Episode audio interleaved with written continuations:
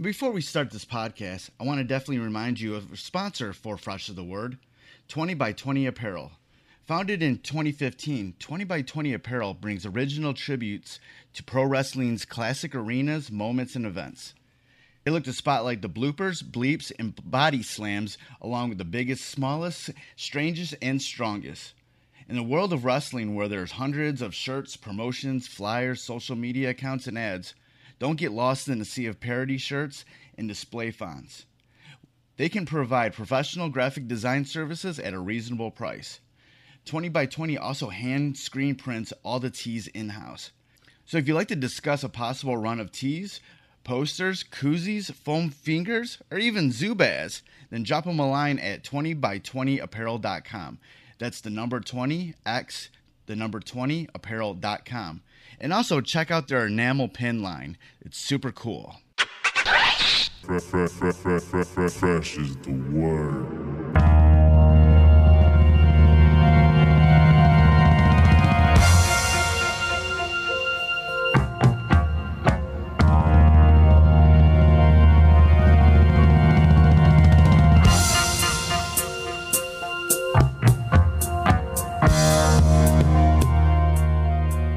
Welcome to the Fresh is the Word podcast. I'm your host, Kelly K. Fresh Frazier, and we got another episode for you this week. Double the flavor, double the freshness. The guest for this episode is the global DJ, cultural ambassador, foodie, and pop culture preserver and rock steady crew member, Philly's own Skeme Richards. And you can listen and read all about his experiences online on his Nostalgia King website at nostalgiaking.com. And believe me, that name Nostalgia King fits him. He recently dropped a new vinyl, no digital, a 7 inch, for the joint Rock Latin Steady, the B side of Bimbo to the Beat via the RBM Boots record label, but it sold out really quickly, so you're gonna have to look for it, man. There might be a, a record store that might have a copy be on the lookout for that. During our conversation, we talked about all of experiences traveling the world as a DJ and all the types of relationships he was able to build and form all over the, the world during those years. We also talked about, you know, what it means to be a DJ during a pandemic and some advice about what other DJs can do during this time when the whole event industry is on lockdown. Now, we also take it to dive, we take a dive into his past and talk about first becoming a DJ as a kid. He was like 12 years old, and eventually joining the legendary Rocksteady crew. You know, we talk about you know comic books, 45s. You know, he, he's like a, he's like a nerd in that way, man. We just yo, me and him bonded that way, man. When it, yo, he's a cool brother. Um, be sure to check out his own uh, streaming platform where he, you know he plays some stuff over on Nerve.fm slash Skeme Richards. And, uh, you know, before we get into this interview Skeme, you know, this is the second episode this week because uh, took a little time off and I have a lot of uh, interviews in the can, so I'm trying to get them out in a timely manner. Uh, you know, it's, you know, like I said, man, we're just trying to get through this uh, pandemic.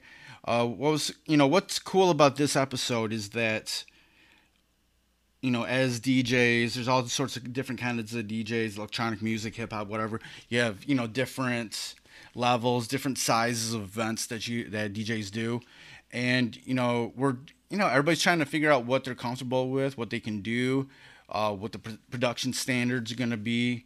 Um, it's definitely a great time to to uh, you know experiment, set things up for when the world opens up more. Um, and also it's it's also a time to sort of like push the reset button on yourself, your community, your industry to sort of, you know, rethink things, your your your self-care, your health, um, the, to- the toxicity of your environment. You know, is there, you know, how how are, you know, people of color being represented in your in your community? You know how you know how many women are being represented in the DJ community that you're in. Um, is there any abuse going on? Who are those people? Uh, is you know, how are you using your time? How are cause a lot of DJs, you know, tour too much. You know, sometimes they they wear themselves out. So this is definitely time to you know assess all those things because not everything is you know worth the money, and you may have to you know move some things around, renegotiate, turn things down or whatnot. But this is a good time to reassess those things, try new things out, work on projects, you know, experiment with projects. Uh, and just uh, you know, but definitely just be yourself and be honest with yourself. You know, I think that's what I got a lot out of uh, you know talking with Skeme. You know, he was always he's always been someone who just kind of stick to his guns. He carved out his own little niche, and you know that's where he is. You know, so and he's been doing it for a long time, and yo, I respect that. You know, and it's definitely gonna he, he's gonna come out the other end of this pandemic. You know, being being able to continue that. So I think that's there's to be a lot to learn, you know, listening to this episode. And, and it's a long talk, but you know, it's it's a it's a cool talk, you know. So please bear through it, you know. So uh, yeah, that's about it. You know, it's you know before you know after we get into a word from our sponsor, I'll let you listen to my conversation with Skeme Richards. All right, welcome back to the Fresh is the Word podcast. And like always, we have the freshest of guests for you. The guest for this episode is Skeme Richards. You might have remembered that a previous guest, uh, J Zone, uh, recommended him to come on the show, and we got him. Uh, he's from Philly. He's a DJ, a collector, the nostalgia king, the purveyor of rare gems, heavy funk 45 slinger. He's a burger connoisseur, a record label promoter, and just an all around preserver of culture. How you doing? Yo, what's up, man? What's up? Happy to be here. How's everything on your end? It's been cool, man. It's um, you know, it's pandemic shit. Yeah, maintaining, bobbing and weaving, getting around it, you know. Right, right. So, uh, yeah, you got a um, you got a new seven inch uh, that just came out. Yeah. Uh, now, recently on uh, the RBM Boots uh, label, it is um, it's called um, rock, you know, Rock Lead and Steady. You know, talk about that. Yeah. So basically, you know, I wanted to do. I did a, a uh, an edit 45 with the label uh, a couple months back of just like some rare, you know, rare edits, rare records that like no one knows about. Actually, this particular the first one was actually like ungoogleable. you know, I just I just happened to come across this record from yeah. um, the owner of Brewery Town Beats. He he hooked me up with it, and it's like it's like an ill funk 45, the ill break in it, and I was like, oh I need to edit this and really like introduce this because that's what digging is for. Digging and discovering is like let me bring something that no one's ever heard to the game. Yeah, because there's know? a ton of there's a ton of releases out there that were like just local releases.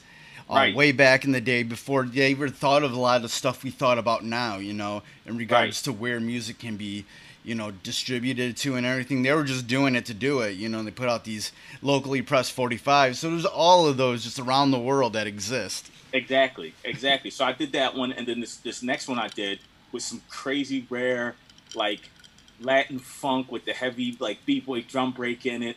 You know, but it's it's it's most people don't even know about it. I would say 99% of the diggers don't know about this record. So, you know, traveling and being able to travel and find these records was like this is another one that the world needs to hear. So it's just a dope edit, you know, and making it happen. You know, right. that's what we're supposed to do. As diggers, that's what we do. Yeah. See, for me, like you know, I've you know a nice little record collection, a lot of different things. Um, but like the one thing that like really what you know, it, it's almost like you got to be obsessed with it is when you get into that like to those rare 45s like the original samples. And i'm i'm still to this day like yo how do people find this shit without even like knowing? Like right. knowing from the producer or knowing about having any sort of leads.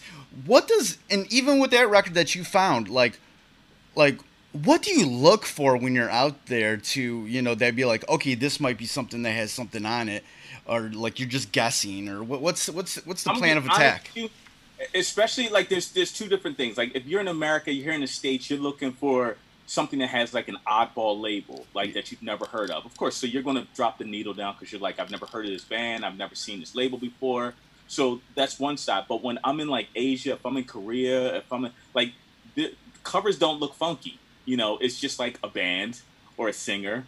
You know, and they all look like wedding singers or something on the cover. right. It's, it's trial and error. You know, it's trial and error. It's, it's, it's buying a stack of stuff and bringing it home and being like, oh man, all this sucks. And then that one gem, you're like, oh, this made it worth carrying that whole big bag of records home. You know, so a lot of it's just trial and error. You know, What's some, what's some of your favorite places to dig around the world? Um, well, close to the states, I would have to say Canada, Toronto, which is Cosmos Records. You know, always like just. Oh yeah, Cosmo. I love them. Yeah, I've been Yeah, there, my- man. I found like brother- the funny thing is, I found like like regular ass shit that for some reason I can't find. Yeah, Like because Yeah. because they were in weird times. Like here's the story. Remember like um, remember like the rock band Tesla. yes, Like that th- their biggest album like back when like whenever you know uh, I forgot the name of it. I have it like right over. Actually, I'm looking at it right now. It's um. It's this one. Um, the oh word, yeah, the great uh, radio con- uh, controversy. right, For some reason, this record's so hard to find because it was during those years where um, they were doing when it converted more from like records to tapes and CDs. So Yep. record production was kind of down on Yep. records. Like I never seen this, and I just happened to be in Cosmos, and they had it, and I'm like, oh snap! I've been looking for this, you know? yeah. See, that's the thing. A lot of stuff, you know, came out, and then you know, people came in and they bought all of the copies and left. You know, like the Japanese came over, the British came over. Yeah. You know, uh, and, and they just left. So you, it's hard to find certain things local. You know, but like Cosmos, um, Universounds in Japan, that's another one. Uh, Superfly in Paris, um, Red Light Records in Amsterdam. Like, there's just so many like good record shops that like have like meat, like the meat and potatoes of stuff. Right, know, like so- like at Cosmos, I also saw like a they they had, they had a bunch of like Japanese like hip hop stuff, and it was just like random things. Like there's this one like Japanese singer that, kind of did hip hop stuff, but then it had like a Kenny Dope remix on it. yeah, And yeah. I'm like, what's this, dog? Yeah. It was- and it was fresh. There was a there's a female singer back in the mid '90s um, from Japan, and she had a couple 12 inches out. And it's funny, nobody in America really knows about this record, but there's one. She has one 12 inch that Evil Dee from Beatminerz did a remix on. Okay. And then there's another one, another 12 inch that Molly did the remixes on.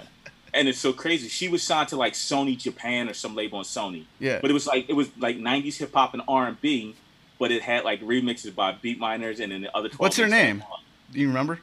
I got to get it for you. I got to. I, I got to find out the name for you. But I, I got the 12 inches. But they're they're crazy. I'll, I'll send them to you. Yeah, send me that shit. Yeah, I but yeah, dude, like it, it's just weird. Like we're um, it- it's funny though. Like even today, like like vinyl kind of went through this whole like other like renaissance to where we're you're we're no you know for the most part like the dollar bins are not the dollar bins we used to man like i miss Right. those but Right. but then like you're seeing all this stuff that like like from because of the internet and because of the other thing we're able to sort of you know get things that maybe we didn't get things before maybe a Mhm. little bit more easier but there's like a, a more open sort of thing going on that you're like oh shit like we're getting all this stuff and then people can kind of do their what i like now is like people are doing like the the low press vinyl making it Right. like just a, a special thing for like their fans and Yes. and they make it look good too you know they don't just like back in the day a lot of vinyl might look like like hip hop vinyl especially be like all right that's cool but but what's your th- what's your thoughts about like just like you know putting out vinyl these days you know Well, for me as a DJ and traveling, I play 99% vinyl.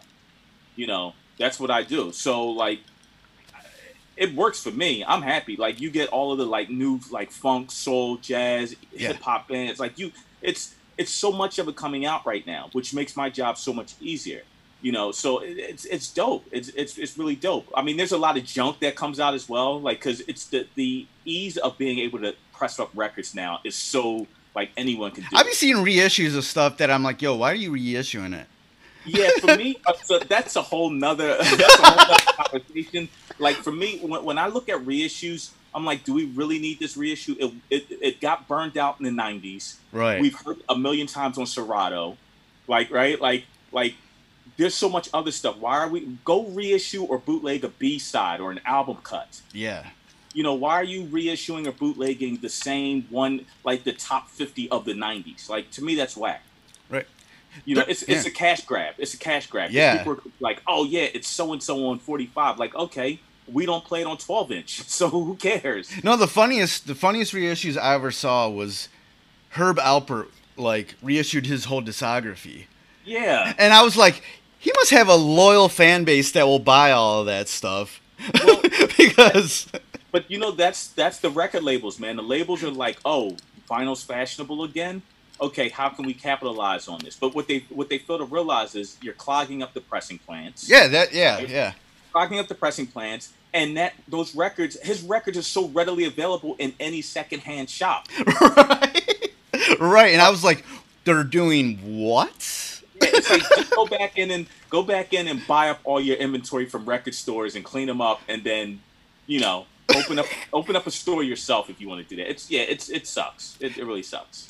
you know the thing with like technology and internet is that like in like a website like discogs and stuff is that you can even you know you can find stuff uh, online that maybe you would never see digging but then at the same time when you dig you're going to see stuff that you never seen uh, like online so you know wh- Right. what's your thoughts about that balance So so for me, see, uh, I- I'm on the left side of things because I travel.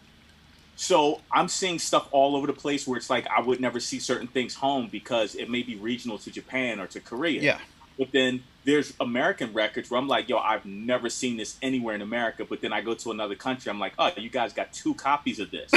you know, I've learned patience. Like it's so easy to get things online now, Yeah. and I feel like there's the, the the value of appreciating things is not the same. It's the the ease of like I got it. Like you know, like my patience level has really slowed down to the point where I can wait. If I really want a record bad enough, I can find it. I can call, make a million phone calls, and get Right. a record bad enough. But the the feeling of finding it when you're out digging, it's like, yeah.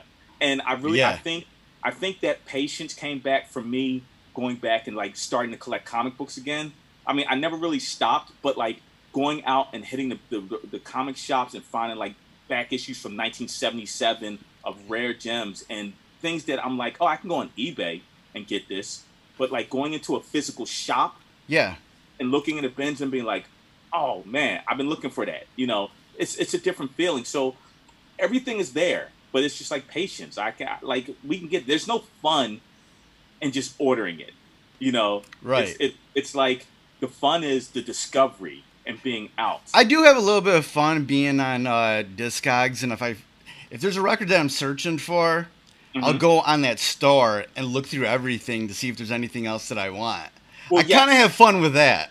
yeah, but that's time consuming. it is like I'm just sitting there on my because I'm glad I have that. You know, I'm on the app, Discogs app, and I'm just like boom, boom. I try to like you know filter it down to like Yeah. what I'm actually kind of looking for, but Right. then.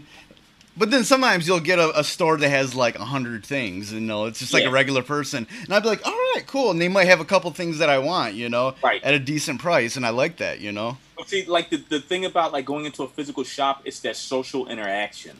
You know, That too, yeah. Like, you, you talk to the owner, and he's like recommending records for you or recommending Yeah. certain things. Like I, I, I miss that, and during the pandemic, that's like really a missing thing right now. You know, Yeah. So like like try to recently yeah recently like i just went out like i've just been in my apartment you know boom during this i went i finally went out like after they started opening some things up here in michigan that um that went you know i went to the record store for the first time and i literally looked through the whole place you know and Mhm. i was and it was so relaxing and i haven't had that in such a long time and i was just like this is cool and i found just like weird little shit like local michigan bands and stuff like that you know and Right. it was it was such a fun experience you know yeah, and that's the thing, man. It's just like just being out and and you know just just being able to go dig and just talk to people and be in bins and like step out of your house and get some fresh air for a change. You know, like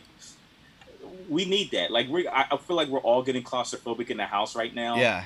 You know, even though we may be busy, because I'm I'm constantly like working on projects and stuff like that. Same. But stepping outside and like getting some fresh air and you know walking into a shop, it just feels so good. Right, right. I, I feel you. I feel you. Um, so you've been, you know, you've been DJing since '81. You say, 81. like, man, it's been, yeah, it's been a long time. It's gonna be uh, 40 years uh, Yeah. next year. You know, like, how did you first get into DJing? Um, it, it was one of those things where I had just moved to the new neighborhood. We moved here in, in '80, and the school kids that I was going to school with, their older brothers had turntables. So I'm hanging out with them, and then going to their houses after school, and they're sneaking to use their brothers' turntables after school. So it was just one of those things that just fell into play. You know, Yeah. I had already been seeing DJs block parties. Like my older cousin was DJing, had records, the whole nine. But it was that moment of hanging with kids that were 11 years old, like myself, you know, and that's how I got into it. That was like it was just like a natural thing. You Yeah. know, it was riding bikes, DJing. so you got to see all like the the come up of all the classic DJs in Philly. Yeah, yeah, and that's the thing. I was a young guy, but I was very observant, and even still to this day, like I'm a historian. I'm observant with things. I'm Yeah. I'm always analyzing and dissecting things. So yeah, I see. I seen a lot of stuff happen, man. A lot. What was like? What was some? What was some of the craziest things that just as a kid that you saw that just blew your mind?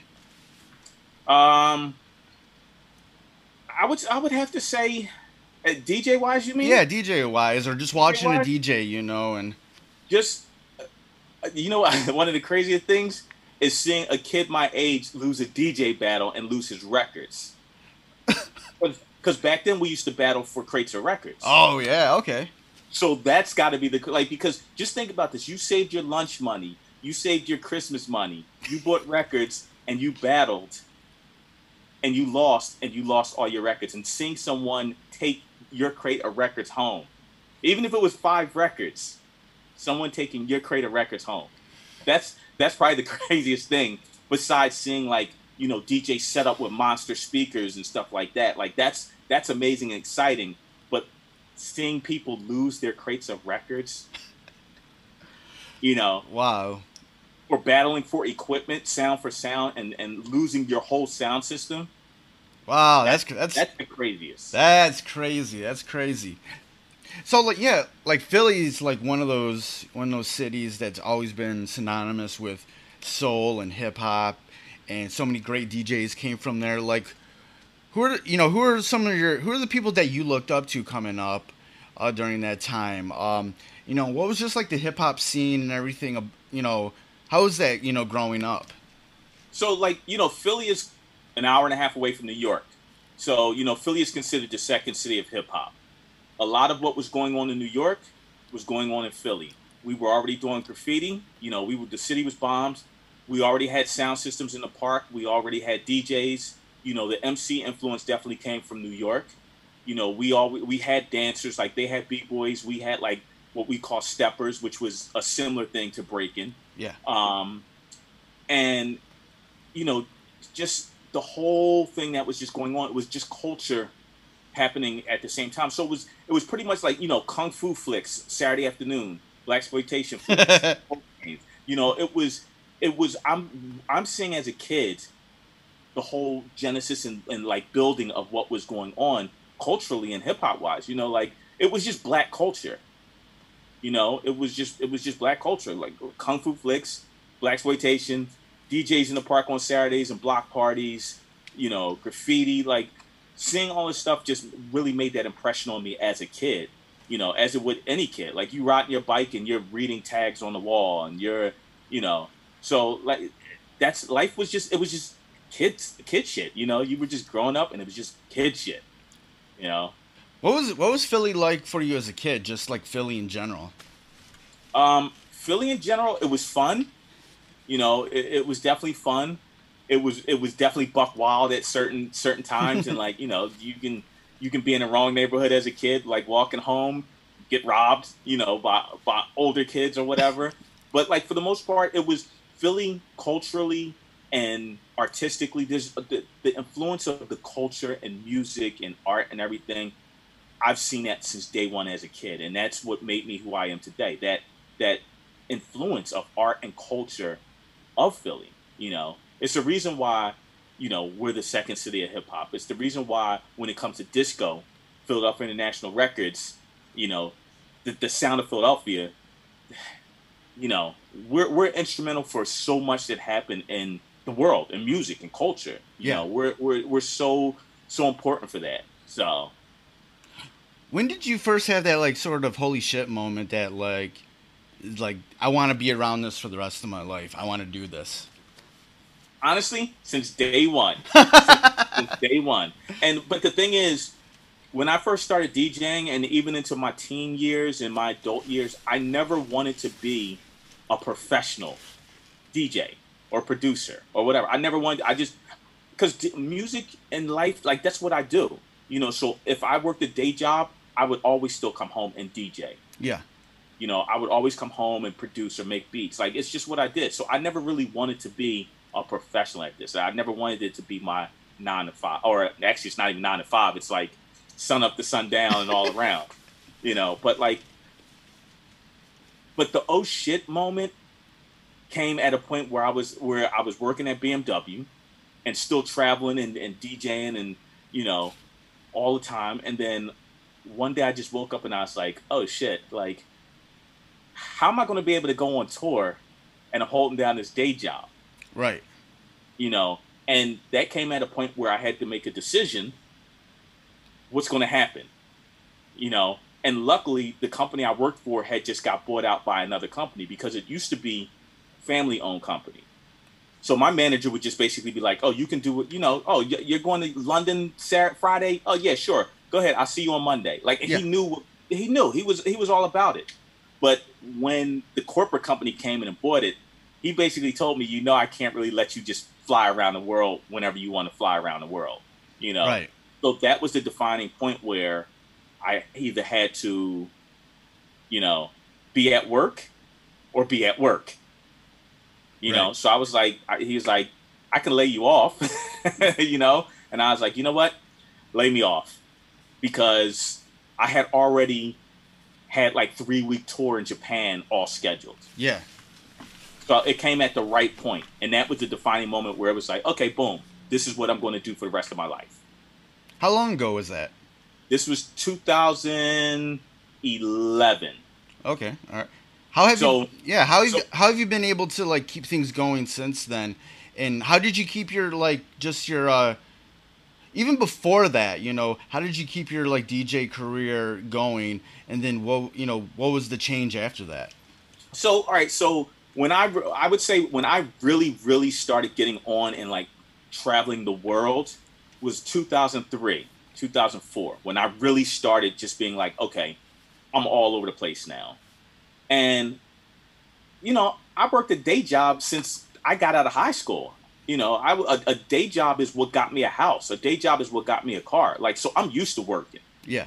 you know so me working and then 2004 2003 2004 being like okay thursday i'm flying to another city you know if it's america i'm flying on friday if it's europe i'm flying on thursday but i had that discipline to know like all right i'm back on monday like i would catch the flight from from london on sunday evening and then i'm home monday and then Yeah. Don't wild out too much so you can't work Yeah. all week.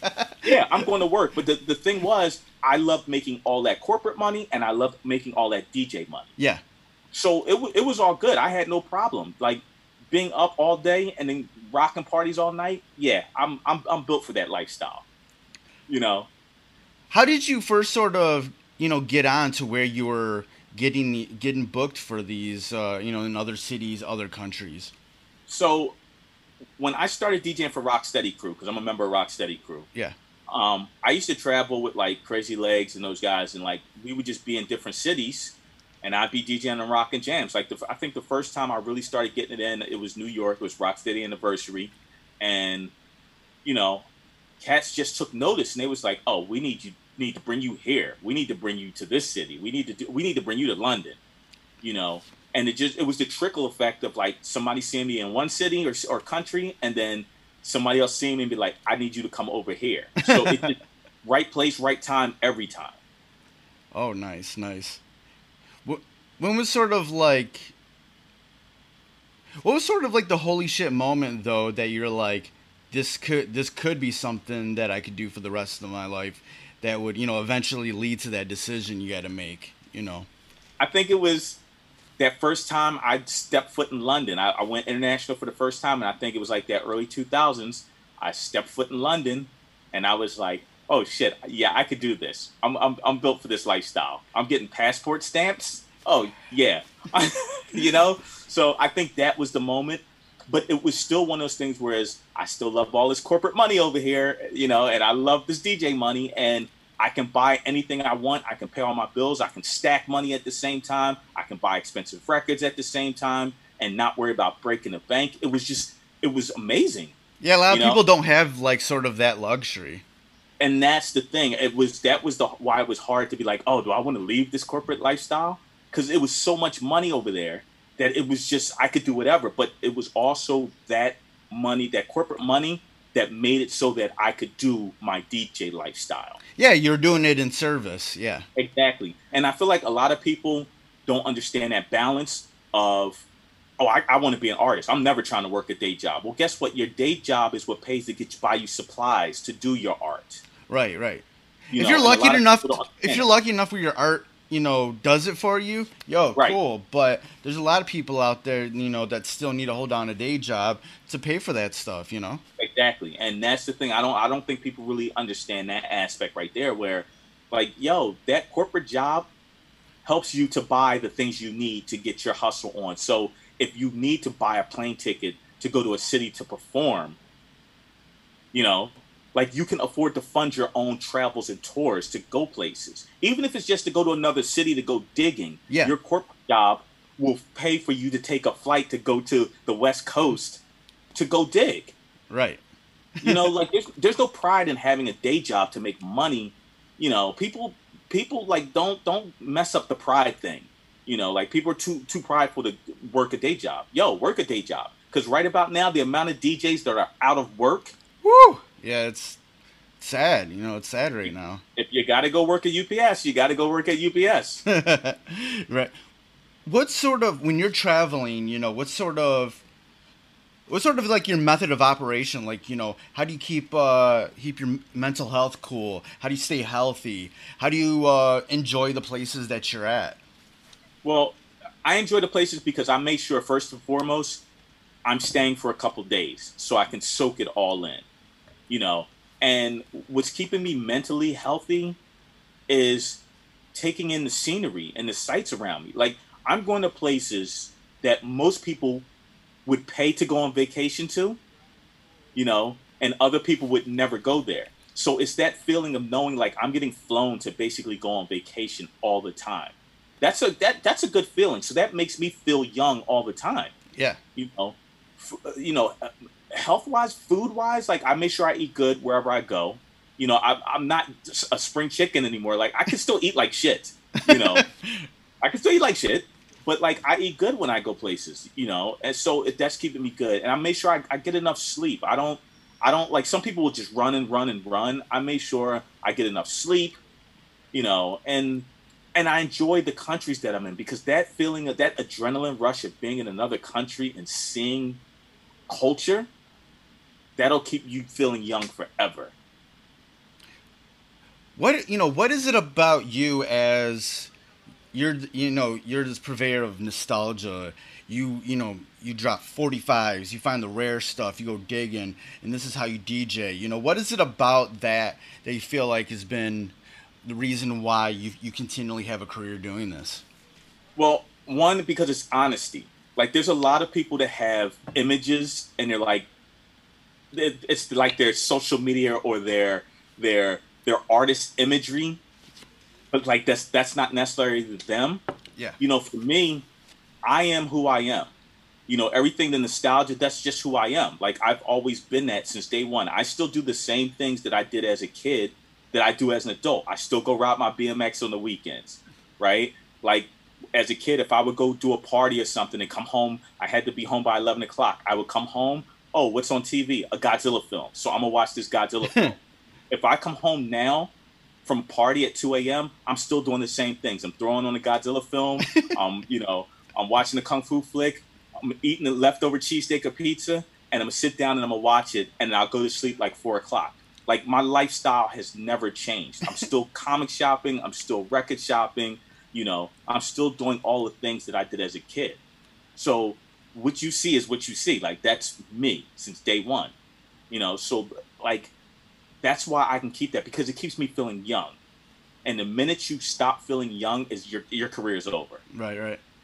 You know, When you know you're doing all this traveling, different cities, you know, how do you you know maintain relationships with people in all those different cities? You know, and you know, and what type of people do you like to connect with? You know, what you know, what is what is it about the people that you want to know? You know, like what are the types of people you want in your circles in each of these cities? Well, all right. So I build relationships because, unlike other artists, successful artists, I don't have management and I don't have a booking agent. All my my whole career is based off of relationships Yeah, and building those relationships. I don't have a guy to go in and talk for me and be like, "Oh, Skeme wants three thousand dollars to play your party." You know, he's never met you, but you know the connect comes from the manager and the booking. Like I've built relationships with people, and to the point where they look at me as like, "Oh man, Skeme's a good dude. He wants to come out here and play. We know he's a very honorable person. Let's rock with him." You know, and it's because of that that they'll always bring me out because we have relationships. It's just not a money grab. You know, it's about it's about these relationships with people. You know, yeah. What is it about like just your overall, you know, personality that, you know, kind of keeps you open to being able to do that for yourself? You know, there's a lot of people that I don't know if they can even just do that for themselves, whether it's you know lack of self worth or just being lazy or whatever. You know, what is it about you that like like lets you be able to be that that person for yourself to take care of everything? because you know at the end of the day no one can ever say they made me right no one could ever say they broke me it's like i did it all myself you know here and there i'll have help where somebody's like oh i have a connect let me introduce you to so and so Word. you know but for the most part like no one can ever say they made me i've gotten around the world. I've gotten passport stamps you know on my own you know and that's that's important. Like i've made myself. So at the end of the day like i'm the only person who could really end or ruin my career. So that that knowledge of knowing like yo i, I got to do right. Like because you're you're only as good as your last gig. Yeah. you know so i try to make sure i'm always on point. You know like my og that taught me to dj or really like schooled me on djing we didn't meet on dj terms like my mc used to dance for him and his mc and i would just go to their crib and they're performing or practicing doing routines or whatever and i'm just like looking around and he's got comic books in the corner and i'm like oh man dude's got all these og vintage comic books Yeah. you know so we got cool on the comic book thing Yeah. Right. right? And Right. then he took me under his wing. Yeah, that I have this conversation with other friends of mine where a lot of my best friends, like in in music, we bonded over something else, whether it was Right. like rock music or pro wrestling or something, you know. Like we we're, we always talk about that shit. Like we don't even talk about hip hop shit. So- right, and that's the thing. That's like important to have. Is those is just like the, the human relationship that you would just have with your homies, you know. Human relationship, exactly. And that's what I'm saying. So all of the people that I keep around me, like friends around the world, we have interests outside of this music thing. Right. You know, we either all love good food, good beer, art, books, you know, culture. Like we we love other things. So like most of the people that I deal with around the world, we don't even really discuss music. Right. You know, it's it's all these other things. Like even in Japan, when I go to Japan, the reason why the Japanese love me, eh, yeah, I'm a good DJ, I guess. I, I guess. But they're always like, yo, you know about our culture and everything more than our youth know about our culture. That's Yeah. you know what I'm saying. So it's like I- like I have other interests outside of DJing.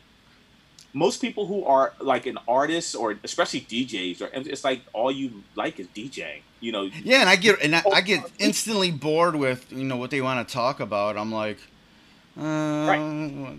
I don't want to talk about needles. Yeah, exactly. exactly. I don't. I don't want to talk about needles. I don't like. I don't. It's you know. So I'm like, yo, what else do you do? Like, what else? What else are you into? Right. You know, if I ask a person like, "Yo, what books do you have in your collection?" and and you're a DJ, and all you tell me is like these hip hop books, and it's like, yeah. like, okay, but what other books do you have in your collection? Right. you know, like anything else? Do you have any graffiti books? like, do you have any art books? Do you have any like whatever? Like, there's more to life than just just one lane. You right, know, right. Where did you where do you feel like this confidence came from with you? Just like at an early age being able to just, you know, I want to do this stuff, you know, and and be authentic. I think that's that's honestly it's in the water in Philly. Philly makes you like that. like it legit like if I was born anywhere else, I probably wouldn't be this person. It's Philly has made me who I am today. You know, the the attitude, the the like, yo, let's do this. I'm down. Like Philly has made me who I am, you know, and then just knowing like, you know, my attitude is more of a graffiti writer's attitude than it is of a DJ's attitude. Like writers are just like, yo, we going out bombing. We we we we doing this. We you know, like you're going out. You know. Right. My attitude is just like that. It's just like, yo, we're doing this. I'm about to be the king of the city. Like, that's what it is. So yeah, it's just it's just something that's just always been there. And just the people who I hung around with, they were always like that. Like the older cats that I hung around with, they were always just like, "Yo, I'm the best." Because if you if you don't if if you're not going to know that you're the best and say you're the best, why do you think anybody else is going to say that you're the best? Right, right. Like right now, like D, you know, like we said earlier, DJs are just jobless. You know, we're in a pandemic. We can't, yep. you know, here in the states, we can't leave the country because uh, nobody wants us. You know, um, and what you know, what are you doing, and what do you feel like DJs need to think about right now in regards to their li- their livelihood? You know, um, one, stay mentally healthy, right? Stay physically healthy. Th- th- that's more important than their livelihood of like DJing. Mental health, physical health yeah. is important. Like I got DJ homies now that are like, yo, I haven't been as healthy and took walks to the park ever. Right. you know, so that's those two things are, are so important. But as a DJ creatively, it's like, yo, now you have to reinvent yourself. You know, it's only but so much going on IG live and DJing live for free like you can do. Right, right. You know, it's only but so much. Like, what are you getting out of that? Like, are you staying relevant? Not necessarily, really. Like, I mean, just post on your feed every once in a while. Like, you're not really staying relevant. So, it's about being creative, reinventing yourself, and doing things that you wouldn't have done if you was doing parties every week or traveling. Yeah. You know, maybe it's time to do some new mixes. Right? Like like and not IG live mixes. Maybe it's time to just do some new Mixcloud mixes that haven't been updated in five years. Yeah. You know, maybe it's time to actually put out some projects. You know, maybe go do a mix CD. I don't know. Go you can sell everything on Bandcamp now. Like like there's ways to make money. Yeah. If you, right? yeah, if you're if you're creative enough, you can, yeah. Exactly. Go go do something. Go collaborate with somebody who's outside of your field to do something new. Who you know they might still be working, but you can collaborate with them because you're bringing something to the table. They're bringing something to the table, and do a product. Yeah, like there was you know all these years that I was DJing here in Detroit, and I DJed at like like a lot of the hip hop shows, you know, here you know, for all like the MCs that you would know about, you know, Fat right. Cat, Guilty, blah blah blah, you know. And but the thing that never got me to going farther than that was like my own mental health. Like I, I can be honest with you now that since I've been going to therapy for the past three years, is that my own mental health not got didn't get me out of my little box that what I was in, and right. I was too scared to do a lot of things out there. So, and it still bugs me in my head, you know, even today. But then we're at this time right now where everybody's kind of same level almost, you know. and Yep. same place, so that sort of imposter syndrome isn't there as much. And you can be like, all right, we can try new things. You know, maybe I'll try something new. You know, and maybe do that little stupid idea that I had in my back for a, a Yep. mix or whatever. You know. See, when when the pandemic hit, the first thing I said on Twitter was the level field is, is, is the playing field is leveled now. Yeah. That was the first thing I said when this hit and we were on, on quarantine. I was like, playing field's level. Have at it, because all the famous, everybody loves this DJ that day DJ. They're just like you right now, sitting in their damn house Right. right? on Instagram every day DJing for the same people they DJ for, playing the same exact sets that they play in the club. No new imagination, no nothing, right? Now's your time. You bring something new to the table. You play records that you couldn't play in the club and show your fans that, like, yo, I play other records just more so than the same top 50 of every decade right. right? And my tweet three days ago was, okay, we're four months in. If you didn't get healthy, whether mentally, physically, or if you didn't do a new project or create something new, you wasted the last four months. And there's a whole lot of people that wasted the last four months because I'm like, you haven't done anything new. You haven't done any new projects. You haven't released anything. It's like you- you're still on, on, on social media talking about who's the who's the greatest MCs out and who's the like you're still who's like And then there's the DJs who like who were more in it for the party and the lifestyle. That that lifestyle isn't around anymore. not and around.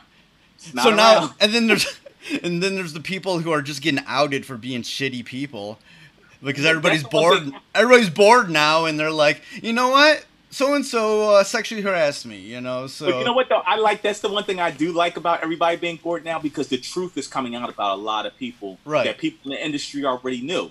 You know, there's a lot of shitty DJs out there, a lot of shitty MCs, a lot of shitty promoters. There's a lot of shitty people out there with, with bad reputations, but they keep getting booked, and people just are silent because they don't want to get blackballed themselves. Yeah, or we're, they don't. and we're going through this pandemic at the same time as another huge civil rights movement. So it's Exactly. it's like it's sparking all these people because they're just at home all the time. So they're seeing all these people coming out and being like, maybe I should say something. You know, I you know that per I can't leave them hanging in the wind. And Right. so you're seeing you're seeing some of these DJs and a lot of them who are shitty people being you know you know Yeah. being put out there for their shitty behavior. Yeah, I mean, there's so many. I mean, as as a traveling DJ, I hear all the stories from promoters about who's horrible to work with and all that, and it's like, yeah, well, their personalities like that. Like we we need to stop looking at people as like, oh man, this person's a great DJ, and and they go and like smile on on videos and stuff like that. But when they shut the door, it's like, yo, they're really assholes in public. You know, they're assholes. Like what they do, they're creative. They could be the best on the stage, but like they're assholes. You know, and they're not rock stars. Like I'm expecting rock stars to be like smashing up hotels. Like I'm expecting that, you know. But like a lot of a lot of like, especially hip hop wise, I'm like, yeah, it's a lot of people are just assholes, dude. They're- they're Right, right. and, and it's coming out, and more and more people are seeing it and getting called out for it. Yeah, yeah. Over the past four months during this pandemic, you know, what's all this, what have you been doing? What's what have you been working on? So I released the 145, and then I have the new the upcoming 45, which which just went up for pre-order. Uh, I've been doing a lot of writing. I wrote for Disco Patrick's Hot Stuff magazine. I wrote for a German graffiti magazine called Street Love. Okay. Um, I haven't done any IG lives like like mixes, but I have been doing like I did two or three like IG live like interview segments Yeah. or, or talking about collecting or whatever. Um, I have my new streaming app, so I've been doing mixes for my streaming app, you know, to keep my name out there, keep content flowing for people who enjoy my music. Yeah. Uh, and you know, and then I started working on the Nostalgia King magazine. So I'm working. You know, it's like my time is still. I still do the same. I still wake up at 7 a.m. Scroll down Instagram, see what's going on in the world. You know, go go get breakfast, write, do record reviews for the Nostalgia King site. You know, and then the day starts. So yeah, yeah, the Nostalgia. Kings uh, website's really cool because um, you're also talking about other people that put out the same type of records that you do. You Exactly. know, you, you know, and that's really cool to to be able to be supportive of other people that are doing you know similar things to, that you're doing. Right. Well, see, that's the thing. I feel like as far as like new release vinyl, funk, soul, hip hop, jazz, whatever, like there isn't that one outlet that you can just go to and find this information. You know, Right. like with with the exception of Nostalgia King, um, Flea Market Funk, uh, Monkey Boxing, like there's there's Yeah. a couple, but like we need to be together as artists, especially as independent artists. And I always wanted to be that hub where it's like, if you want to know the, the dopest new releases, this is where you come right here, Nostalgia Right. King.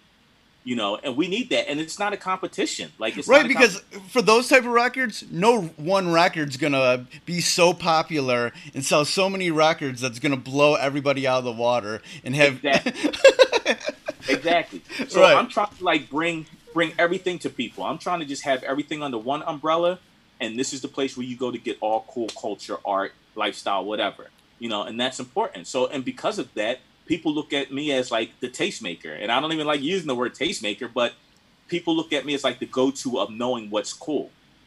You know, for what we do. It's like mad DJs read my site, even if they don't admit it. I know a lot of DJs who check my site and then find out about a release and then they'll get it, you know, Right. because I said this is a dope record. and i know, like so- that you like just throw records up in the store too uh, just Yeah. like you find something just throw it in there and It's it's it's a one stop shop because at the end of the day, see, there, there's a lot of like, if you're a brand and every DJ, artist, whatever is a brand. If you're a brand, then you should have a site that represents your brand, you know, and that that should be everything from photos of your shows to stories Yeah. to like store or whatever because you should have merch. Like you, there should be there there should be more to you than just you being just the DJ or the MC or the artist. Right. You know so yeah having that having a brand and having a location a central location that's important you know? When it comes to like the non-music stuff you know you're into comic books and what, what's what's really on your mind these days? You know what are you really feeling? What what are you like being what are you being obsessed with whether it's new stuff or old stuff you know? Um man i'm obsessed about everything all 24 7 like um i don't know like i'm still like like I- still collect vintage toys old school toys and stuff like that. Um i'm not really obsessed with one particular thing. It's just i see something that's dope and i'm like oh man i need to dive into that. Because it's Right. it's the same thing if i was a kid. Like if you were a kid and you you got your first like basketball cards or baseball cards then you're heavy and you're like ah i need to dive into that again Right, you like these days, I'm like I've been like slowly putting my uh, music collection on Discogs. Uh-huh. So you just like go through like memory memory lane when you're doing that. And I started uh, doing my my cassette tapes, and that Mm-hmm. really put took me back, you know. So now I'm like on this thing of thinking about, all right, what hip hop artists do I like, and do they have early tapes? Before they got signed and stuff, you know, and can I find them, or can I at least just like listen to them on YouTube, you know? right Like the big, that's the like the big one right now is Three Six Mafia. I'm like on this like old Three Six Mafia kick right now. and, and and i'm sure they've got stuff that was never released or Dude, like there's a tons of like mixtapes and shit like that DJ Yeah. Paul did and everything, and I'm like, holy shit. Yeah, I, like my homie Flash G Parks from Houston. He's another guy, and that's actually who you should talk to. okay. He like he's like the Houston like connoisseur of just like hip hop, funk, soul, Yeah. art. Like he's that guy, and like he's still looking for tapes from like Houston artists, like '80s. Yeah. he's like, "Yo, I've heard about this, but I've never seen it, and like. I went to I went and found the family to see if they got tapes in the basement. Like like he's that guy Yeah. Okay. you know and that's what you want man like like like any portal of discovering something always leads down this rabbit hole Wait, wait. While I think about it, since you're from Philly, this is a question I need to know. Before he got signed, did Beanie Sigel ever have any local shit? i never remember beanie sigel having anything local never. See, I don't, see, I don't see any shred of ev- evidence for that, you know, online. So, Wa- was he rapping yes he was rapping but i didn't see, I, i've never seen any tapes or local tapes or like just mixed tapes prior to him blowing nope never seen it never seen it all right. That one I just had to ask because that was another one I asked the other day on Twitter. I, no one said anything, and I was like, Yeah. I've been I've been wanting to say that. I've been wanting to ask somebody that question for the longest time. Yeah, Because but all of a sudden he just appeared, you know. Here's the thing: it's like places like with, with like Three Six Mafia or like you know um, like certain areas of Texas, like that was heavy mixtape culture. Oh yeah, yeah, you know, versus like East Coast mixtape culture was DJing, you know, and he was doing things, and you might have had a freestyle on there. Yeah. But like other places, like, yo, y'all actually doing songs and putting out mixtapes. yeah. They would just do like the whole the whole mixtape would be an album, you know, Yes. like for real. But then it would be a mixtape, you know. yeah, see, that wasn't that wasn't like that wasn't East Coast culture. yeah. You know, down south they have a ton of that shit. Like right? For that, it would have been like you just did a tape, and somehow that tape got let out from somebody of your album that's coming up or whatever songs. But yeah, like that's definitely like you know a, a, a- down south, a Houston, like that's definitely that different thing over there.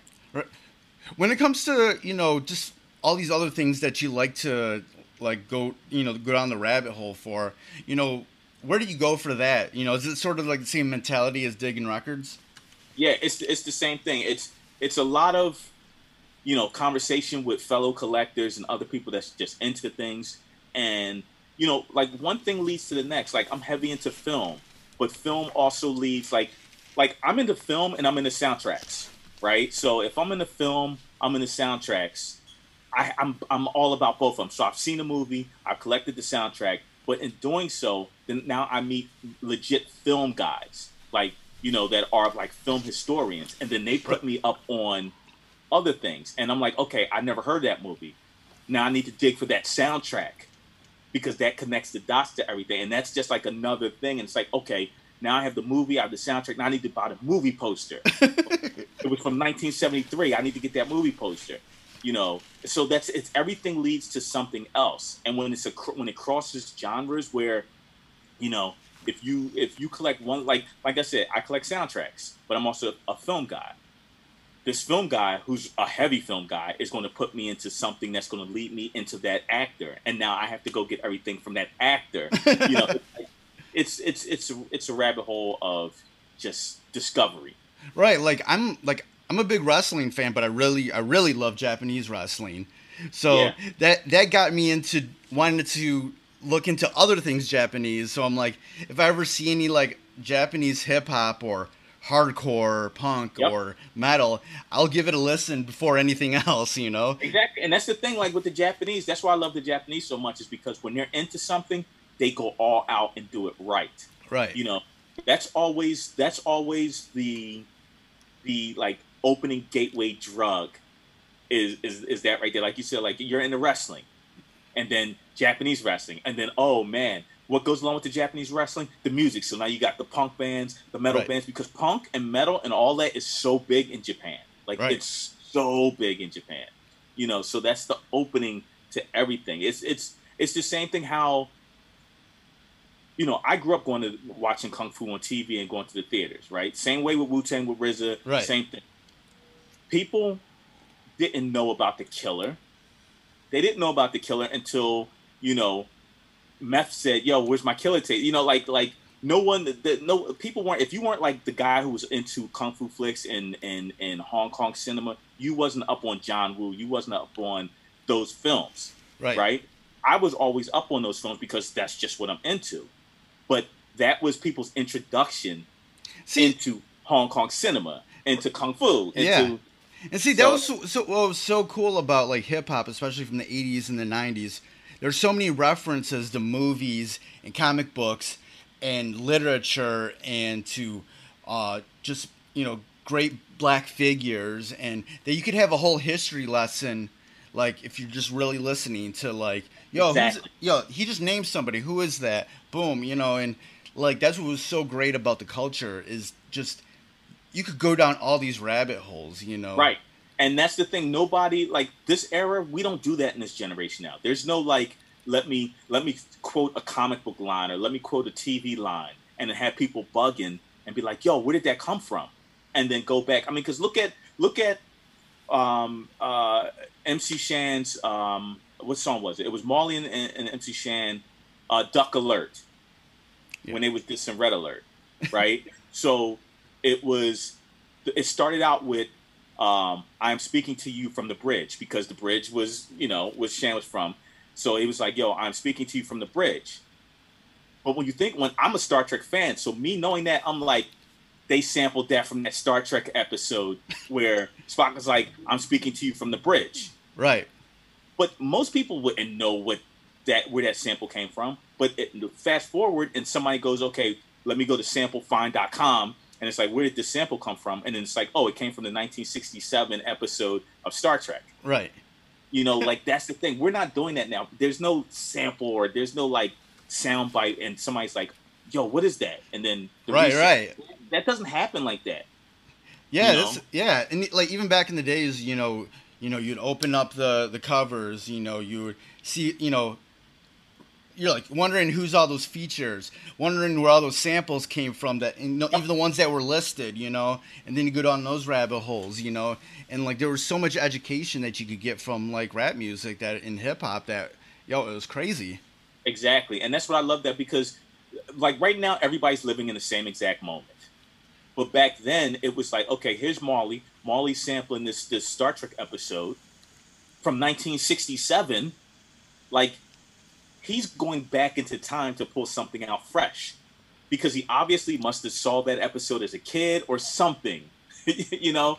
And he's just using it today, which, you know, translates and brings up up forward. It's the same way when Diamond D used um he used uh what was it for? He used the sample from Hawaii Five O. Yeah. Right? I before I even had that soundtrack and I heard it in his song, I was like, yo, that was on Hawaii Five O. Oh. and it, it made me go back to my VHS collection and find the episode that that came from. And I was like, there's the episode right there.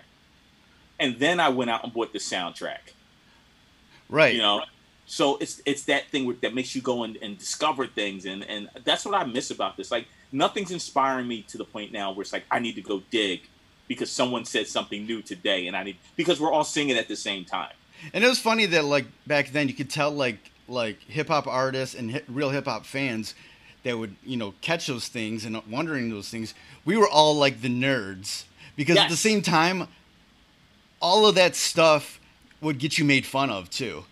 exactly Especially in the you know the black communities, you know. And then later on, you realize all your other friends like that same shit and just kept it from you. that's the thing. That's what i loved about like growing up how i grew up.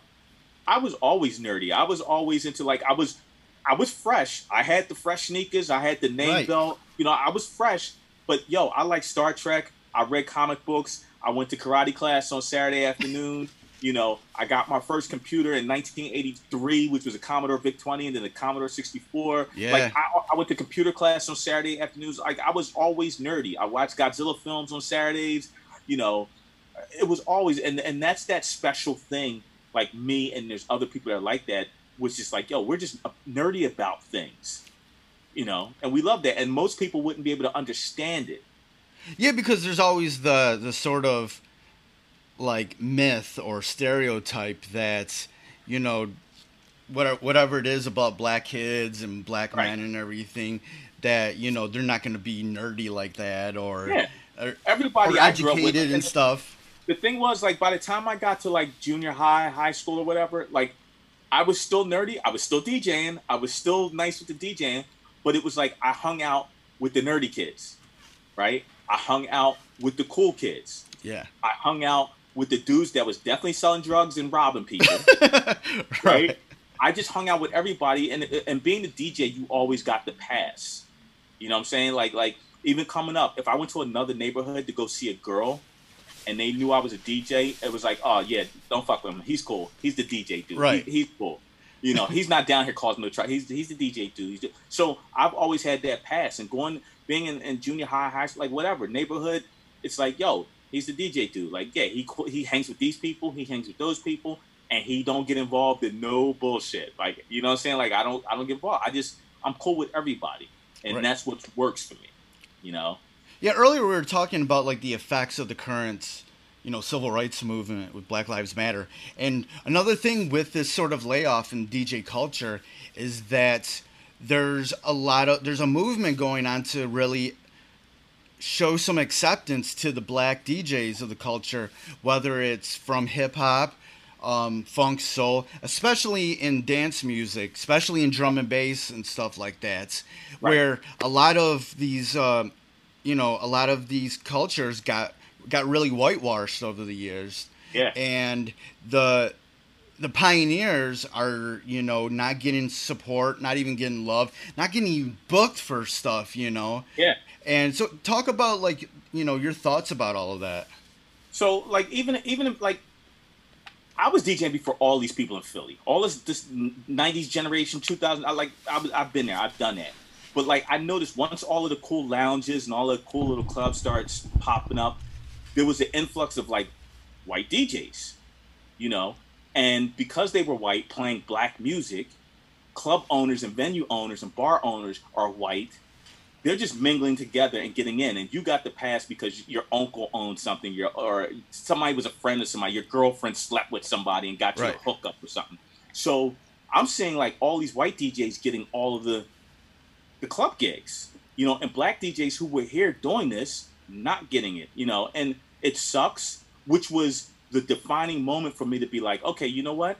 Y'all want to be the kings of the city? I'm about to be the king of the world. Right. y'all go ahead and be all city. I'm about to be all world i'll You get know. these passport stamps and you can get passport stamps. you can get a stamp on your Yeah, on your on your on your yeah, exactly. You get the stamp to keep coming in and out of the of the bar. you Right. know? And so that was a defining moment. And seeing that, like, it really annoyed me because I'm like, yo, how come all these white DJs are getting booked to play black music, music that that's our music, yeah you know? And your audience is primarily black in a lot of situations, you know. And even even if it is white, it's like, yo, it's primarily black.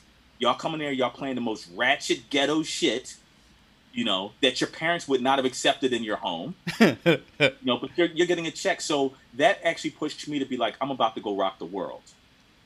You know, and Right. that was important for me. That that was a defining factor, and it, it sucks, and it's still like that. Philly's still like that. It's And, and when it comes to a lot of those DJs, in okay, I'm I'm white too, but like my my reputation that I've gotten in the, in the Detroit hip hop scene has been out of respect, you know.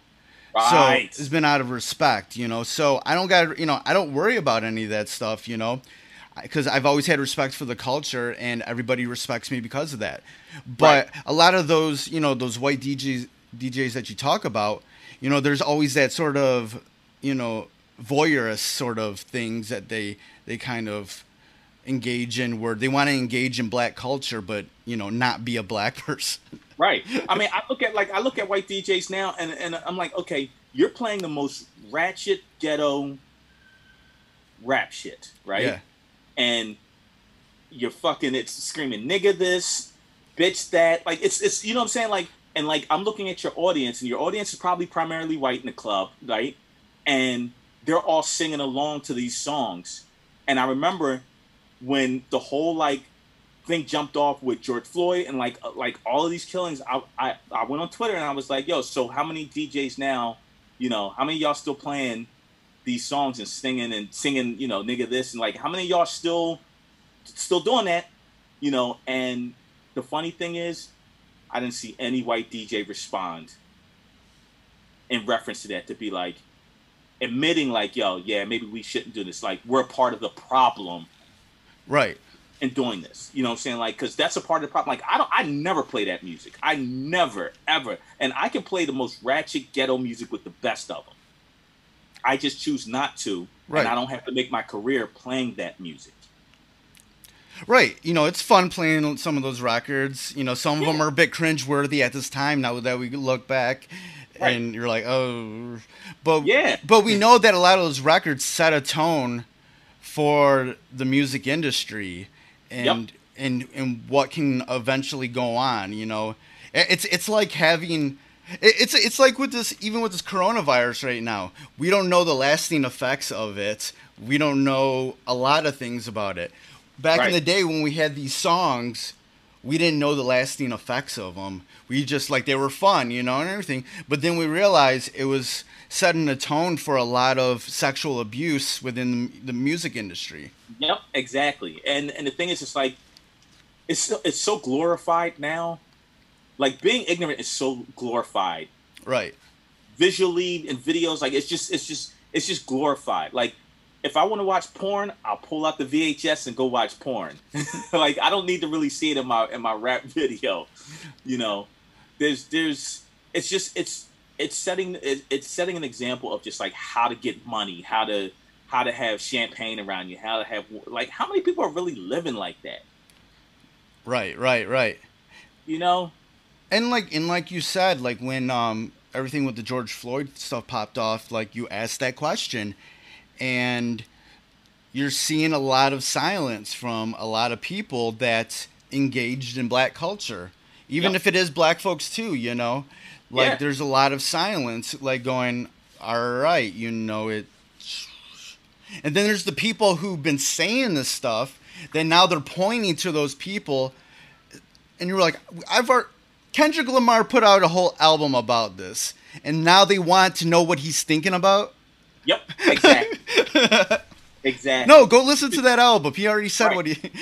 which is why when it comes to media i don't i don't buy into blogs i don't buy into like hype beasts i don't buy into none of that because i'm like y'all jump on whatever the current t- trend or topic is Right. like the days of journalism is over like Oh, yeah. real journalists that was out in the field when things was get, was going on and covering the moment and being sincere and pure about it Yeah. that's a thing of the past. Like, there's so many great journalists from years past that you know their names, right?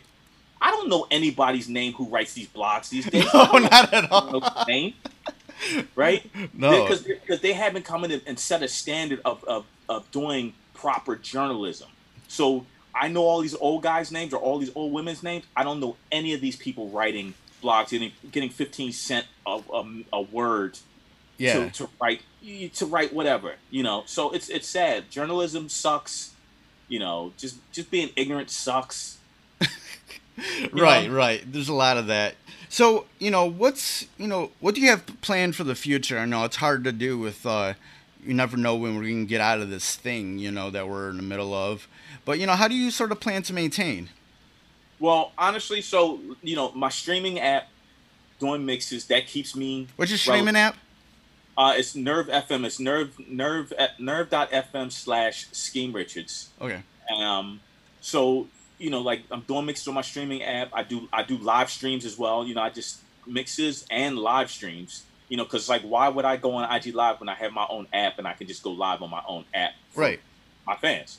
Um, I'm still knocking out projects. I've got like four cassette tapes dropping between October and like January, February. Yeah. You know, so I'm stacking up releases, you know, writing for magazines. That's going to take me into mid 2022, 2021 anyway. You know, so I'm keeping ahead of the game so that when all this is over, it's like, okay, I've got all these projects. Now I can work on bookings to jump on a flight so I can get out of here again. You That's know, it. That- so that's a good what's plan. important. It's, it's important to just s- stay ahead of the ball game. Yeah, I know. Like when this um, when this pandemic hit, you know, there's some people, you know, they didn't know what to do. Then there's other people sort of putting it out there to. It was almost like pressuring people that they, you know, should have a new skill or whatever. Blah blah blah. How are you know? And we've kind of already talked about this, but just for anybody listening, you know, how are you able to maintain that to where like you're comfortable enough to do something during this time when there's some people that just don't know what to do with themselves are too mentally tired to do anything um, just don't you know don't want to do anything during this time I mean, I'm an artist, so I have to create. It's Yeah. just that's just in my blood. I have to create, but I have to stay connected to what's going on socially, politically, you know, around the world because I have friends around the world that's affected yeah by all these things. So I make sure I stay in tune with everybody, but I don't let it overwhelm me. You know, you have to stay in tune. But I think the key defining factor is stay off of Facebook. You know, because that's I noticed once I slowed down off that Facebook thing and cut all that out, now I feel a lot better. I'm not overwhelmed and drained and mentally drained, you know, from the day to day because I'm not seeing the, the ignorant timelines. I'm not seeing like people bitching and complaining and moaning about everything. It's just like, no, I get my news how I get my news. I talk to local people. You know what's going on in your city. I'm getting like firsthand reports. I don't need to watch Fox and all that to, Right. to you know. I'm I'm talking to people. Like I talk to people every day around the world. You know, how are you doing? And that's I think that's what's keeping me good. It's like checking in on friends, friends checking in on me Yeah. and we keep a nice circle of like, are you okay? Yeah, I'm okay. Are you okay? Yeah, I'm good. All right, we're good.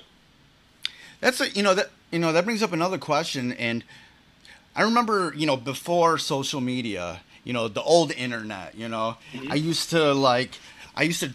Um, I used to trade wrestling tapes with people, but then I, you know, I'd also trade uh, vinyl with people. Also, Yep. I would keep Yep. just a, a basic list of my vinyl collection, like on a AOL page, like web page, just simple a- HTML, and I made Right, all these right. friends around the world, and I could like trade trade them things. You know, like I could get Yep. these Slum Village uh, Japanese pressings from someone straight from Japan, and then send him something that is from Detroit. Right. You know, stuff like that. But like through social media, a lot of that kind of change because people can like they see the worth of a lot of things. Um, they can sell their own things or whatnot. How do you sort of? What's your idea of like? How do you like sort of make a relationship with people from other parts of the uh, the globe? You know, how do you make those friends when it's maybe kind of harder these days than it was like in the the, the message board days? You know. It was crazy. Like so, so I come from the pre, the era you're talking about. I come from the pre that era Yeah. because before it was the message boards, I was on bulletin boards. Yeah, stuff like that. Yeah. So the bulletin board. So I was doing the same thing in the '80s, the trading of of games, trading of games, trading of whatever, you know. And then when the late '80s came around, I was still on the like, yo, I'm I'm I'm trading kung fu flicks on VHS tapes with people, you know, across the states. My homie Channing, uh, Paul Nice, DJ Cash Money, Biz Markie, like Yeah. trading VHS tapes. Um, fast forward a little a little further, Instagram has connected me to so many people around the world that collect or do certain things Yeah. where they see what I do and they're they can instantly feel like, oh yeah, you're you're pure with this. You're you're you're not in this for the money. You're pure with this. And then Yeah. I, like the amount of people every day that send me records, like their release, their new releases or or whatever. Like yo, there's this this this jazz record I think you'll like from 1977. They just send me stuff, you know, and then vice versa. I'm always sending homie stuff like magazines or books or whatever, you know. So like even with with like the graffiti scene, like I'm I'm cool with a lot of like OG New York graffiti writers that was bombing, you know, subway trains back in the 70s and the 80s. And I Dr. Revolt, who actually made the Yo MTV Raps logo, um, and made the Wild Style logo. I was at one of his gallery exhibitions some years back, and you know, I, I went to go introduce myself, and I was like, "Yo, we follow each other on social media," and he was like, "You're the toy guy." because he knows I collect vintage toys, and we became cool ever since then, right? So when I wanted a piece done by him, I was like, "Yo, I got this Tokyo subway map. Can you like do a piece on it?" He was like, "Yeah, just send it to me. Send a stamped envelope, and I'll send it back to you." Now, this is something he would normally charge for, right. but he knows I'm a collector, so he's just like, "I got you." So I'm still making those friends because it's a pure friendship okay. of collectors. Like it's hard for some people because, like I said, it's that image thing.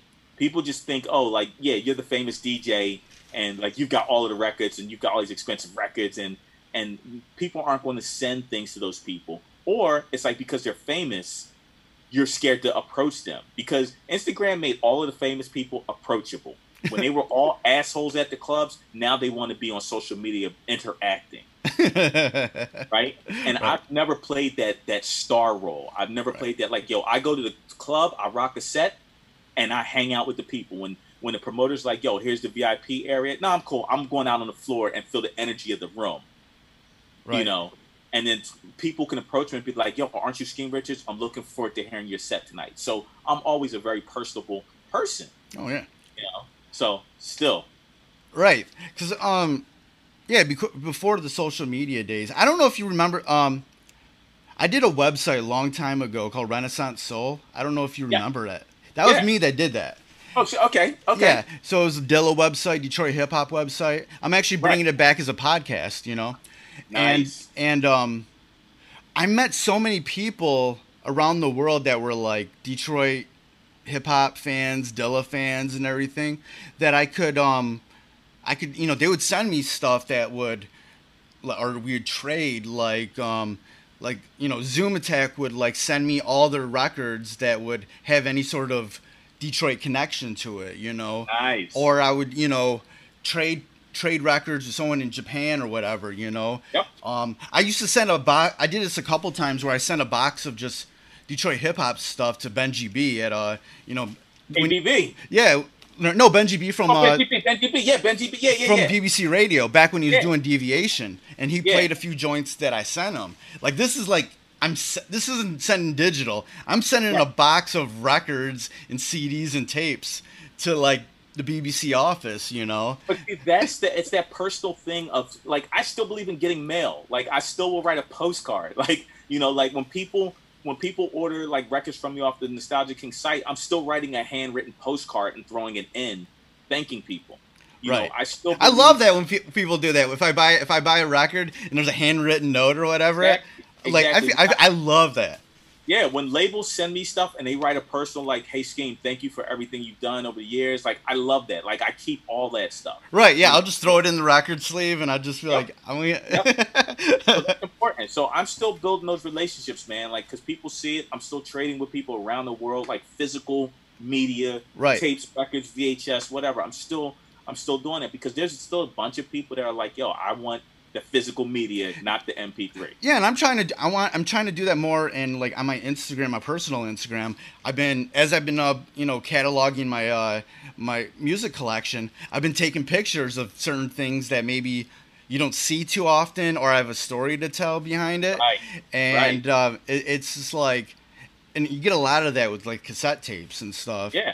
and I'm like, I'm having a lot more fun with that, you know. So I'm gonna continue doing that, and it, it tells a story of like my life too, you know. Yeah, I mean it's crazy because a few years ago I started doing this like direct to cassette mix series where I would just pull a bunch of records and I would just knock out a 60 minute tape and I would just run 50 of them off Yeah, and then I would just send them to homies or send them to whoever. I would just throw like 10 of them and be like, yo, these are for sale. And I would just, and it's just 50 and it was a Saturday afternoon. I just played some records and it was like, boom. That's personal. That's like, I would want that more than I would want a regular release yeah, you know because it's just something that oh he took the time just to sit down and like he's just mailing stuff around that like that's dope Yo, I funny. I used to do something similar to that when I was in tenth grade.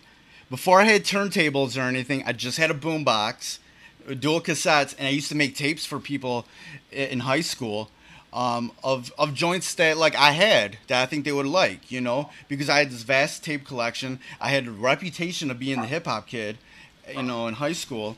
So Right. I would make them these tapes, you know.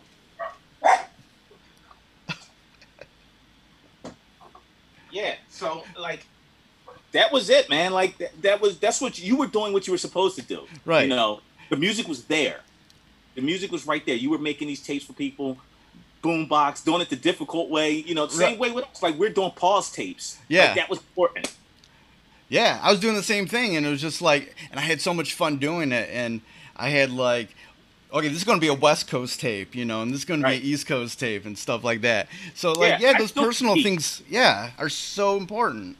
it's crazy. I think one of the last times, one of the things that kind of made an impression with me, I had a homie who lived in Kentucky, right? This was 80, I don't know, 87, 80, 80 whatever. He's the one who actually put me up on NWA. Like like Eazy E. Like Right. he put me up on Eazy E like early. Like a dude from Kentucky Yeah, who I met on a message board put me up on NWA or, or put me up on Eazy E. right, right. You know, which is which is crazy. so this is like pre videos. This is like, yo, he just sent me this tape, and I was like, what the hell is this shit? Like, because it was West Coast, and it was like uh, I wasn't like up on it, up on it, and then some time passed, and it was like, oh, this dude's about to blow up. You know, or like, Yeah. oh, like, oh, his circle. And that's how, and that's how it was back in the day for Detroit artists because a lot people's families in Michigan, especially Detroit, came from the South. So they still Mhm. had people who lived in the South. So there'd be like tape trading between Detroit and the South. So you had all these like like Detroit artists that were known like in Atlanta or Memphis or you Yeah. know Alabama or something like but they might not be known anywhere else, you know. Yep, exactly. And that was what's dope about it. Like I had cousins that lived in like South Carolina, and I would go down there summer times as a kid, and I would like '80s, like I would take tapes, and they'd be like, "Yo, what's the new thing up north? What's like, you know what I'm saying? Like I, I missed that era of things being regional first Yeah. and then trickling out.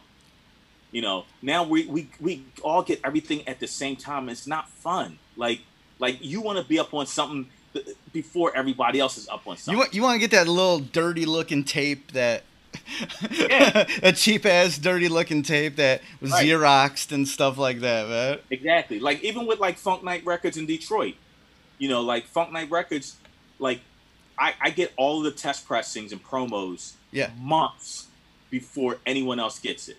Right, right. So I'm, so I'm already planning on radio shows. I'm already planning on my on my, my my streaming app. I'm already traveling and touring and playing it first around the world before it even gets pressed up and anybody plays. That's a great feeling. Right, right. Yeah, no, because Frank no, understands that, you know, that Exactly. Like, You know, yeah. like I just I just did a Tokyo radio show last Sunday, and for like FM radio, like like, and I played an hour long mix of probably I'd say sixty percent of stuff unreleased from labels across the globe. First time getting played anywhere. First time on the radio. Yeah, and see that doesn't happen anymore because even like in mixtape culture, like in like New York, like they would Mhm. always get the stuff early, and you DJ Clue, Clue, Clue, Clue, Yep. you know, and, and it would be some exclusive, exclusive, exclusive. Yep. New Royce the five nine nine, stuff like that, and it would be like, oh shit, you know, and then like, uh, but we don't even get that now because we all get it at the same time, you know. we all get at the same time. So like, you know, when when I get stuff, I'm just like I Instagram and I'm like, got it. you know, nobody else got it, but I got it like Right. months in advance, and that's that's still a good feeling because it shows that like labels trust you and they want to make sure that you get the product first because they know you're going to blast it out to the world. You know, Right, right. So like I miss that. Like getting everything at the same time is not fun. You Right, know, it's- right. It's, it's, it's not the same. It's just like okay, we all heard it at the same time. you know, no no one's running to the DJ booth to be like, "Yo, what's that? What what, what did you just play?" Because we all heard it at the same time. We all know it. Right, right. I I miss that too, man, because it was like I, yeah, I just missed that too because th- there was that time just like it was before. I think it was around that time when you started getting like the free albums, you know, when that started coming out online, and I was like getting all these things, and I started DJing them. And people were like, "Yo, what's that?" Like, I remember one time when, like, whatever that first Frank Ocean like mixtape was, I played like half of that shit, and people were kept on coming up to me like, "Yo, what's that?" You know, before anybody like really cared about it online even. And I was like, Yep. "Yo, like, that's this dude Frank Ocean, man." that's like probably the last time we've had shit like that, you know? Yeah, it doesn't it doesn't happen anymore, man. Because the blogs are writing about it real quick. Everybody's getting the exclusive at the same time. Right. There was even a time when the blogs were like getting ahead of the curve about things. Yeah, And you would like be able to, as a DJ, also be able to run with it, you know. yeah, But yes, now it's just like it goes from zero to hundred, like yep, like right that, away, you know. Right Like- away. And like whatever the blogs are talking about is somebody that's already been set up, you know, and put on, you Yeah, know. and that's the other thing I don't like about about about these blogs because these blogs aren't telling you about anything new. They're telling you about the artists who are already like known and like this is the new thing. They're already set up in some way, It's you know. up. Like a good music site is supposed to tell you about the things you don't know about or the things that's upcoming from somebody new. You know, if I scroll down Hypebeast, every day it's the same people: Kanye, um, little whoever, young whoever, you Right. know, um, Louis Vuitton. This, uh, you know, it's the same thing over and over. And it's just like, okay, but so what are you saying? There's nobody else out there making art? Yeah, I want to. Oh. I want. To hear somebody that's putting out an album and they don't have a publicist. Exactly. That's the. That's the thing. I want one of I want one of their writers to discover something on their own. Right, and there's stuff out there, you know. It's Yeah. and I come across it every once in a while, and but we're at this sort of mind state where a lot of people don't care unless there's Right.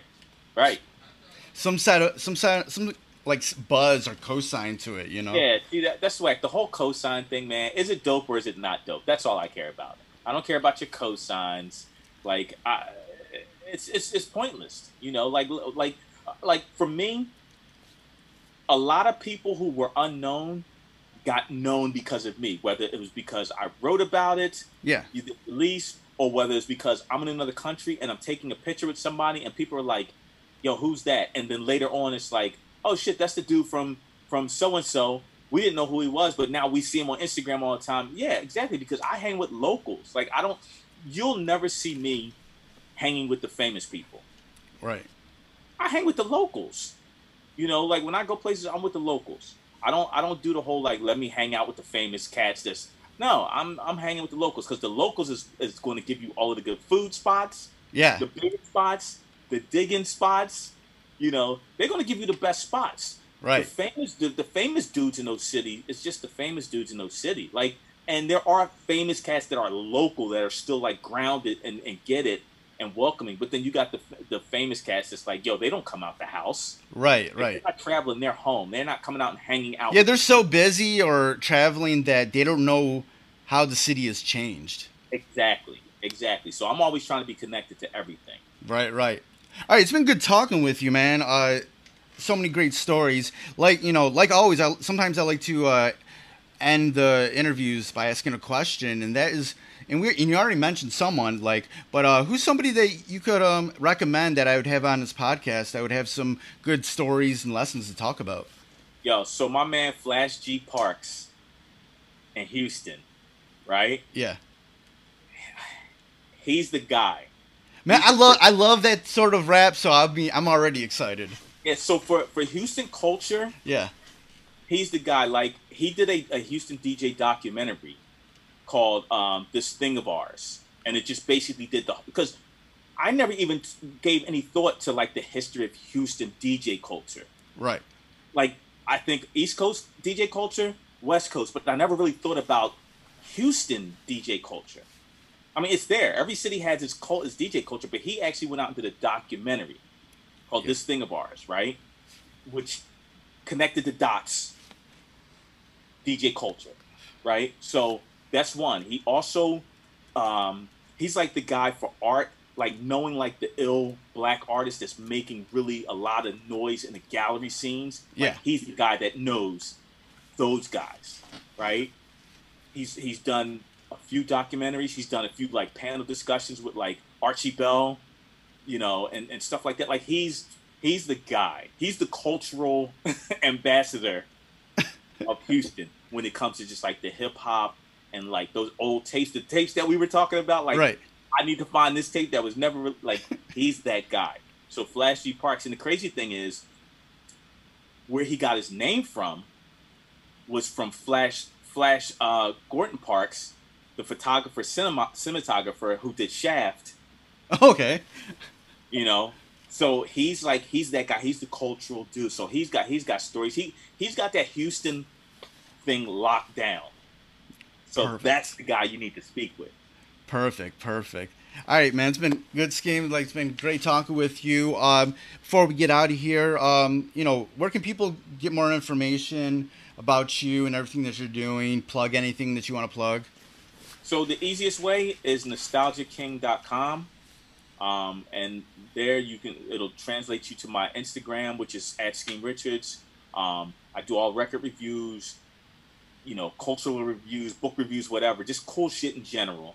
Um, so that's the easiest place. But my nerve.fm slash Skeme Richards, that's my app. You can download that. I do record of the day picks, which is like I recommend a record every day that you should be into. I do like mixes, all styles and genres of mixes. I live stream from there. Um, so that's the easiest and best places to get get with me, man. NostalgiaKing.com, nerve.fm slash Skeme Richards, and Instagram at Skeme Richards. Yo, perfect, man. Thanks for being on the show, man. It's been great Yo, talking no with doubt. you. Thank you for having me, man. This was a pleasure. It's crazy because, like, I made sure during the pandemic that I didn't spread myself thin and do every opportunity that came about. Right. You know, and I wanted to be selective and pick and choose. Oh, thank and you. good content. So, like, this is this is I love this. This was perfect. Thank you for listening to the Fresh is the Word podcast, hosted and produced by myself, Kelly K. Fresh Frazier, empowered by Anchor at anchor.fm slash fresh is the word. Fresh is the Word theme music provided by Steve O. You can find more of his productions at iamsteveo.bandcamp.com, and that's E Y E A M S T E V E O dot bandcamp.com. Fresh is the Word is available on all major streaming platforms. Please rate and review on Apple Podcasts and Stitcher. If you want to support Fresh is the Word, please consider pledging via Patreon at patreon.com slash fresh is the word. Follow Fresh is the Word on social media on Twitter at Fresh of the Pod, on Instagram at Fresh is the Word Podcast, and join the Facebook group at facebook.com slash groups slash Fresh the Word. For more information about Fresh is the Word and our other podcasts, Breaking Records and Renaissance Soul, and a collection of pop culture articles and reviews, please visit freshthepodcast.com. Thank you for listening and your support. Goodbye and good night. Fresh, is the word.